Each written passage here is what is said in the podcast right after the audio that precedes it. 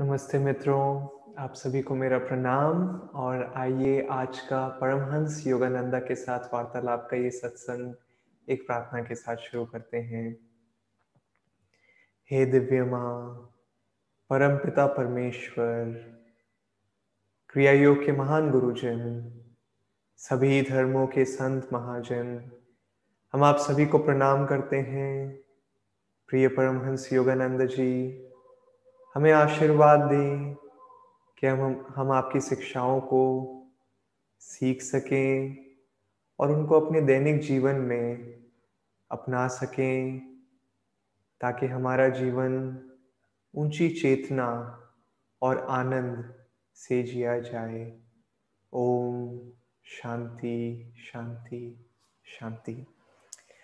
आज का जो वार्तालाप है वो परमहंस योगानंद जी के साथ जो वार्तालाप हम पढ़ने वाले हैं वो मुझे बड़ा ही आ, आप कह सकते हैं दिलचस्प लगता है एक रूप से क्योंकि कई बार जब हम किसी गुरु के बारे में बात करते हैं खासकर जब आ, ऐसे अवतार के बारे में बात करते हैं या किसी भी अवतार के बारे में सिर्फ़ इसी गुरु परंपरा से नहीं तो हमारे मन में हमेशा ये विचार रहते, रहता है या शायद हमेशा नहीं, लेकिन कहीं ना कहीं वो एक विचार छिपा हुआ रहता है कि एक गुरु कभी बीमार नहीं पड़ते हैं, वो एकदम स्वस्थ रहते हैं।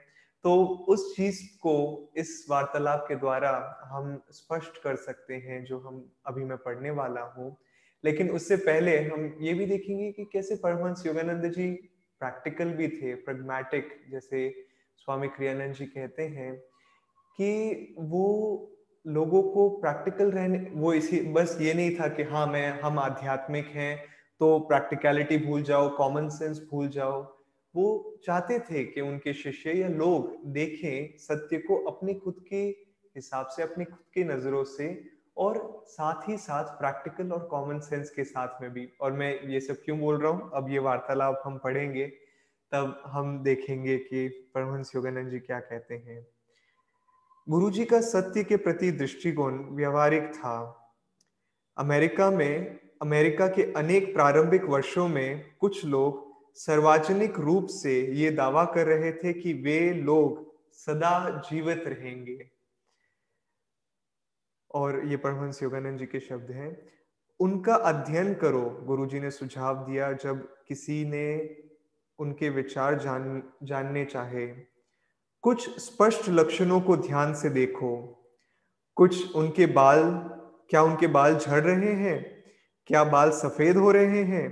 क्या वे नकली दांतों का प्रयोग करते हैं? क्या उनके चेहरे पर झुरियाँ पड़ रही है? यदि उनमें मृत्यु के सामान्य लक्षणों में से कोई भी लक्षण दिखाई दे रहा है तो उनके इस दावे पर कैसे विश्वास किया जा सकता है कि वे सदैव जीवित रहेंगे? अनसुना कर दो उन सब, उन सभी दावों को। वे इस बात पर भरोसा कर रहे हैं कि जब उनके दावों की सच्चाई को परखने का समय आएगा, तब वे उस दुनिया में नहीं होंगे। तब तक वे आसानी से सूक्ष्म जगत में पहुँच चुके होंगे और उन्होंने जिन लोगों की आँखों में धूल झोंकी है, उनका सामना नहीं करना पड़ेगा।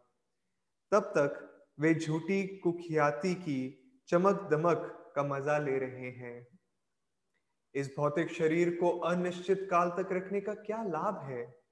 चाहे ये पूरी तरह से स्वस्थ और दमकती अवस्था में ही क्यों न रहे, ये शरीर, बल्कि ये अहंकार जिसने इसे बनाया है, एक जेल है, एक कारागार है। तुम ये शरीर नहीं हो, तुम ये अहंकार नहीं हो, तुम अमर आत्मा हो। अमरता का अस्तित्व केवल परम चेतना में है।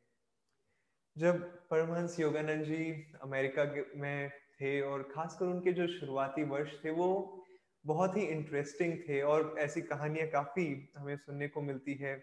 ये नहीं एक व्यक्ति तो आ, ऐसा भी था उसने आ, उस आ, जब परमहंस योगानंद जी अमेरिका में थे तो ये एक दूसरा व्यक्ति था तो इसने अपने आप को अमर कहा इसने कहा कि मैं अमर हूँ, मुझे कुछ नहीं हो सकता है।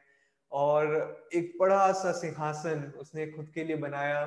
और यही नहीं, उसने अपने इस बड़ी सी चेयर या जो भी था उसने अपने लिए बनवाया। उसके ठीक ऊपर उसने ये शब्द गड़ा दिए थे, शब्द लिखवाए थे जिसपे लिखा हुआ था, गॉड, जी ओ डी, कि वो जैसे जहाँ पे वे, वो बैठा है उसके ऊपर के जैसे हम देखते हैं, जहाँ पे लोग बैठते हैं, उधर पोजीशन लिखी जाती है, अगर आप किसी के ऑफ़िस में जाते हैं तो उसी प्रकार ये व्यक्ति लोगों को बोलना चाहता था कि मैं भगवान हूँ, मैं ईश्वर हूँ।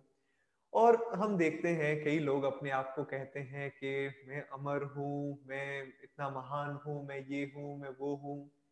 योगानंद जी से जब ये चीज़ें पूछी गई, उन्होंने बहुत ही सरलता से उत्तर दिया। उन्होंने ये नहीं कहा कि नहीं नहीं, वो ये नहीं है वो नहीं उन्होंने बोला कि तुम खुद से देखो क्या उनके बाल झड़ रहे हैं बाल सफ़ेद हो रहे हैं झुरिया पड़ रही है शरीर में। वेल well, अगर एक व्यक्ति बोल रहा है कि वो अमर है तो उसके शरीर में ये सब चीज़ें बिल्कुल नहीं होनी चाहिए। और इसीलिए हमें कॉमन सेंस भी रखनी चाहिए। और अमर जब हम बात करते हैं ये आत्मा अमर है। ना कि हमारा अहंकार जिससे ये शरीर चलता है। या ये शरीर, ये भी, इसको अमर रख के क्या फ़ायदा है? ये एक, ये शरीर भी एक जेल की तरह ही तो है और ये शरीर बल्कि हमें सीमित रखता है उस नित्य नवीन आनंद को महसूस करने के लिए। जब हम ध्यान में जाते हैं, तब हम अपनी चेतना को भीतर अपने सूक्ष्म मेरुदंड में लेके जाते हैं और ना कि इस शरीर में, क्योंकि हमें हमें हमें पता है, यदि कोई भी व्यक्ति सिंसियर हो ध्यान के लिए, वो जानता है कि शरीर एक बाधा है। क्यों? क्योंकि जितना हम ध्यान के समय शरीर को हिलाते हैं, डुलाते हैं, उतना ही वो हमें उस आनंद को, उस शांतता को महसूस करने में एक आपदा बन जाता है, एक बाधा बन जाता है। लेकिन यदि ध्यान के समय हम अपने शरीर को बिल्कुल स्थिर रखें तो हम अपनी ऊर्जा को भीतर लेके जा सकते हैं और उन सूक्ष्म अनुभवों को महसूस कर सकते हैं। अपने भीतर। और कई बार दोस्तों, जो ये मैं प्रश्न कह रहा था कि लोगों के मन में ये प्रश्न आ जाते हैं कि ये एक महान गुरु है, ये बीमार क्यों पड़ रहे हैं? योगानंद जी बीमार पड़ते थे, उनके गुरु स्वामी श्री युक्तेश्वर जी बीमार पड़े थे और कई महान संत बीमार पड़ते हैं। तो हमारा मन बोलता है कि अगर ये ईश्वर के साथ एक है, यदि ये इतने महान गुरु है या संत है तो ऐसे कैसे हो सकता है कि वो बीमार पड़ रहे हैं? लेकिन हकीकत, जैसे हमने यहाँ पे देखा योगानंद जी के शब्दों से, लेकिन अन्य जगहों पे भी स्वामी क्रियानंद जी ने कहा और योगानंद जी ने भी कहा कि कई बार गुरुओं को, क्योंकि उन्हें फ़र्क नहीं पड़ता है उनके शरीर के साथ क्या होता है तो वो अपने शरीर का फ़ायदा उठाते हैं ताकि वो अपने शिष्यों के जो कर्म है, उनको अपने शरीर में ले सके और उन, अपने शिष्यों को उन कर्मों से मुक्त कर सके।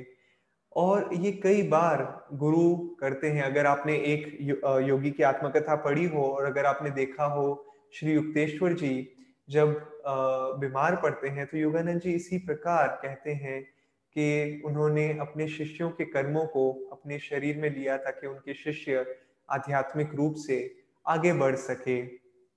और ऐसा नहीं है कि वो चाहे तो अपने शरीर को पूरी तरह से अमर नहीं रख सकते, लेकिन एक जब संत संत भी नहीं, गुरु, क्योंकि संत की अलग अलग कैटेगरीज हो सकती है, लेकिन एक गुरु, एक मास्टर जिसने पूरी तरह से अपनी इंद्रियों पे काबू कर लिया है और जिसने पूरी तरह से अपनी चेतना को, ईश्वर को समर्पित कर दिया है, उन्हें फ़र्क नहीं पड़ता है। अगर ईश्वर चाहे कि वो अपने उस शरीर को पूरी तरह से बना के रखें और उसे बीमार न पड़ने दे, वो अपने शरीर को पूरी तरह से रखेंगे, अच्छी तरह से रखेंगे, जैसे बाबा जी अब अमर है, हमें पता है। और अगर ईश्वर चाहे कि वो अपने शरीर पे अपने शिष्यों के कर्म ले, उनकी सहायता करें तो उनके लिए वो भी ठीक है। आपको पता होगा ऑटोबायोग्राफी ऑफ़ योगी में कि जब बाबा जी ने ये निर्णय लिया था कि वो अपने शरीर को त्यागने वाले थे, और उन्होंने वहीं पे लहरी महाशय जी को, बाबा जी की जो बहन है, माता जी को और राम गोपाल मजुमदार वो सब साथ में मिले और बाबा जी ने कहा कि मैं अपना शरीर त्यागने वाला हूँ। और माता जी ने कहा कि हाँ मुझे ये लगा कि आप ये शरीर छोड़ना चाहते हैं और मैं कहना चाहती हूँ कि आप कृपया अपना शरीर न छोड़ें। और बाबा जी ने क्या कहा? उन्होंने कहा, क्या फ़र्क पड़ता है? चाहे मैं शरीर में रहूँ या न रहूँ, मैं तो उस परम चेतना के साथ एक हूँ। और माता जी ने कहा कि बाबा जी अगर दोनों में कोई फ़र्क नहीं है आपके लिए तो क्यों ना आप अपने शरीर में अपना शरीर रखें अभी के लिए? और बाबा जी ने फिर कहा कि ठीक है। और कई लोगों ने मैं जानता हूँ कुछ लोगों ने कई लोगों ने नहीं आ, कुछ गिने चुने लोगों ने बाबा जी के दर्शन किए हैं योगानंद जी की आत्मकथा में हम पढ़ते हैं। और बाबा जी एक तरह जहाँ हम देख सकते हैं अमर थे लेकिन वो लोगों के सामने नहीं जाते हैं अपनी अमर आत्मा को दिखाने के लिए उनमें कोई अहम नहीं है, बल्कि वो तो लोगों से गायब रहते हैं, क्योंकि मानवता उन्हें समझ नहीं पाती है। जैसे योगानंद जी अपनी आत्मकथा में लिखते हैं, और यदि कोई व्यक्ति अपने आप को अमर कहता है, इसका मतलब ये है कि वो शायद अमर नहीं है। जो व्यक्ति, जैसे योगानंद जी से उनके एक शिष्य ने कहा था कि आप ईश्वर हैं। योगानंद जी ने कहा, नहीं नहीं, मैं ईश्वर नहीं हूँ। तो उन्होंने बोला, नहीं, लेकिन आप आप ईश्वर ही तो हैं। आपने अपनी चेतना ईश्वर से एक कर दिया आप ही ने कहा था, जो आप ईश्वर, जब हम ईश्वर के साथ एक हो जाते हैं, तब हम ईश्वर हो जाते हैं। तब आप ईश्वर हैं। योगानंद जी ने फिर कहा कि जब, जो कहता है कि वो ईश्वर के साथ एक है, वो एक नहीं है। और जो कहता है कि वो ईश्वर के साथ एक नहीं है, वो भी एक नहीं है। और ऐसे जब शब्द हम सुनते हैं तो हम बौखला जाते हैं कि वो कहना क्या चाह रहे हैं। लेकिन हकीकत ये है कि एक, जब एक महान आत्मा भी एक शरीर में जन्म लेती है तो कुछ हद तक उन्हें अहम रखना पड़ता है, क्योंकि उन्हें उस शरीर को चलाना पड़ता है। चाहे वो अहम पूरी तरह से उन्होंने कुटस्थ पे लेके रखा हो, लेकिन फिर भी योगानंद जी ये नहीं कहना चाहते थे कि ये शरीर वो ईश्वर है। क्योंकि एक शरीर को कभी भी हम कह नहीं सकते हैं इस भौतिक शरीर को कि वह ईश्वर है। ईश्वर वो परम चेतना है। और इसीलिए मैं उन शब्दों को वापस पढ़ना चाहूँगा दोस्तों, जो योगानंद जी कहते हैं कि इस भौतिक शरीर को अनिश्चित काल तक रखने का क्या लाभ है? चाहे ये पूरी तरह से स्वस्थ और दमकती अवस्था में ही क्यों न रहे ये शरीर, बल्कि ये अहंकार जिसने इसे बनाया है, एक कारागार है। तुम ये शरीर नहीं हो, तुम ये अहंकार नहीं हो, तुम अमर आत्मा हो। अमरता का अस्तित्व केवल परम चेतना में है। मैं वापस इस लास्ट लाइन को पढ़ूँगा। अमरता का अस्तित्व केवल परम चेतना में है। और मैंने खुद ने अपने जीवन में देखा है कि जब मुझे लगता है कि अरे नहीं ये शरीर थोड़ा बीमार है एक चीज़ मैं बोलना चाहूँगा कई बार दोस्तों हम कहते हैं कि अरे मैं बीमार हूँ मेरी आ, मुझे मेरा सर दर्द कर रहा है या आ, मुझे आ, बहुत दर्द हो रहा है। ये बोलने के बजाय कि मुझे दर्द हो रहा है या मैं बीमार हूँ हम ये कह सकते हैं कि ये शरीर बीमार है। इस शरीर के अंग को दर्द हो रहा है। क्योंकि मैं हकीकत में अगर देखा जाए तो एक आत्मा हूँ। मैं ये शरीर नहीं हूँ तो मुझे किस प्रकार का दर्द हो रहा है? और मैं कोशिश करता हूँ जब भी आ, अगर मैं बीमार हूँ या जो भी है मैं कोशिश करता हूँ। और ये सिर्फ़ शब्दों की बात नहीं है। ये हम अपनी चेतना में क्या सोच रहे हैं कि हाँ ये शरीर बीमार है मैं तो अनंत आत्मा हूँ। आज जैसे सुबह जब मैं उठा मेरी गर्दन जो है और मेरी गर, ये ये हिस्सा पूरी तरह से अकड़ा हुआ था जकड़ गया था। और दो तरीके थे इस चीज़ को देखने के लिए कि अरे नहीं मैं आज सुबह ध्यान नहीं कर सकता हूँ मुझे बहुत मुश्किल होगी। फिर मैंने बोला नहीं ये ये शरीर बीमार है या इस शरीर में दर्द हो रहा है इस इस गर्दन को दर्द हो रहा है ना कि मुझे दर्द हो रहा है क्यों ना मैं फिर भी बैठू ध्यान के लिए? और मैं ध्यान के लिए बैठा और मैंने देखा कि हमेशा प्राय जब मैं ध्यान के लिए बैठता हूँ, मैं, मेरा शरीर थोड़ा चंचल रहता है, मैं थोड़ा इधर उधर हिलने डुलने की कोशिश करता हूँ। लेकिन क्योंकि इधर आज दर्द था तो मैंने सोचा, नहीं, मैं आज बिल्कुल भी हिल नहीं सकता हूँ। और मैंने पाया कि मैं और गहराई से ध्यान में जा पा रहा हूँ। और बीमारी को इसी तरह से हमें लेना चाहिए कि और बीमारी नहीं जीवन में हर किसी कष्ट को, हर किसी कठिनाई को, हर किसी पीड़ा को इस प्रकार देखना चाहिए कि हाँ ईश्वर मुझे याद दिलाना चाहते हैं कि मैं ये अहंकार नहीं हूँ, मैं ये शरीर नहीं हूँ।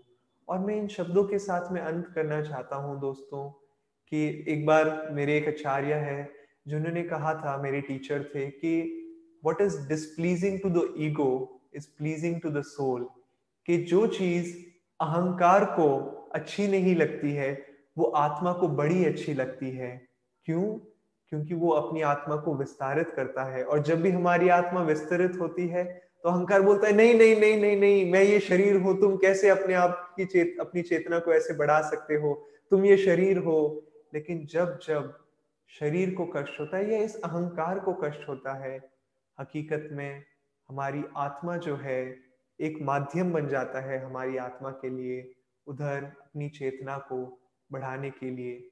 यदि हम उस आ, उस दुख को उस दर्द को आ, उस अहंकार को जो चोट पहुँच रही है या कष्ट पहुँच रहा है उसमें अगर हम डूब जाएँगे कि अरे नहीं मुझे दर्द हो रहा है तब हम आगे नहीं बढ़ पाएँगे। लेकिन यदि हम बोले कि ये शरीर मुझे एक न एक दिन तो छोड़ना ही है और चाहे दर्द हो या जो भी हो उसके पीछे जो चेतना है, वो तो परम चेतना के साथ अगर मैं जोड़ लूँगा तो क्या दर्द और क्या नहीं? अब दोस्तों, मैंने कहा था कि मैं इस बात के साथ अंत करना चाहूँगा, लेकिन अंत में मुझे अचानक से ये कहानी याद आई और ये कहानी बहुत ही महत्वपूर्ण है। इनफैक्ट दो कहानियाँ याद आ रही है। अगर आपके पास समय है तो आप सुन सकते हैं और ये बहुत बहुत महत्वपूर्ण कहानियाँ हैं। जो हम शरीर के बारे में, संतों के शरीर के बारे में हम जान सकते हैं कि वो अपने शरीर से अटैच नहीं होते हैं। पहली कहानी है रामकृष्ण परमहंस जी की। एक बार रामकृष्ण परमहंस जी के पीठ पे एक फोड़ा या कुछ हो गया था और उन्हें बहुत दर्द हो रहा था वहाँ पे। और क्योंकि उन्हें दर्द हो रहा था, वो अपने शिष्यों को बोल रहे थे कि, अरे, मुझे इतना दर्द हो रहा है, शायद उनके वहाँ पे कोई कोयला गिर गया था जिसकी वजह से वो फोड़ा हो गया था। लेकिन चाहे जो भी कारण हो उन्हें बहुत दर्द हो रहा था। और वो अपने दर्द के बारे में बताते जा रहे थे बताते जा रहे थे बताते जा रहे थे। और कई शिष्य थे यहाँ पे। और कुछ शिष्य सोच रहे थे कि ये क्या है? ये ये अपने आप को गुरु कहते हैं और अप, अपने दर्द के बारे में ऐसे बताए जा रहे हैं।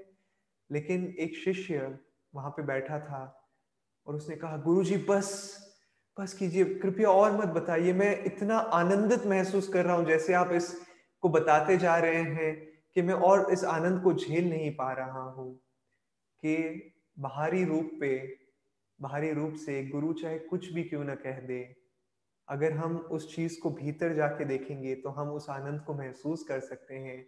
और ये एक सच्चा शिष्य था जिसने रामकृष्ण परमहंस जी के बाहरी अनुभव को नहीं, लेकिन उसके पीछे जो नित्य नवीन आनंद था उसे महसूस किया और कहा कि गुरु जी बस, और नहीं। और दूसरी कहानी, और सच में, मैं इसके साथ में अंत करना चाहूँगा। एक बार स्वामी क्रियानंद जी बैठे थे और वो, उनका शरीर इतना दुर्बल था कि वो एक चम्मच को उठा तक नहीं पा रहे थे अपने खाने को खाने के लिए, कि वो खाना खाने के लिए जो चम्मच का प्रयोग कर रहे थे, उसको उठा तक नहीं पा रहे थे।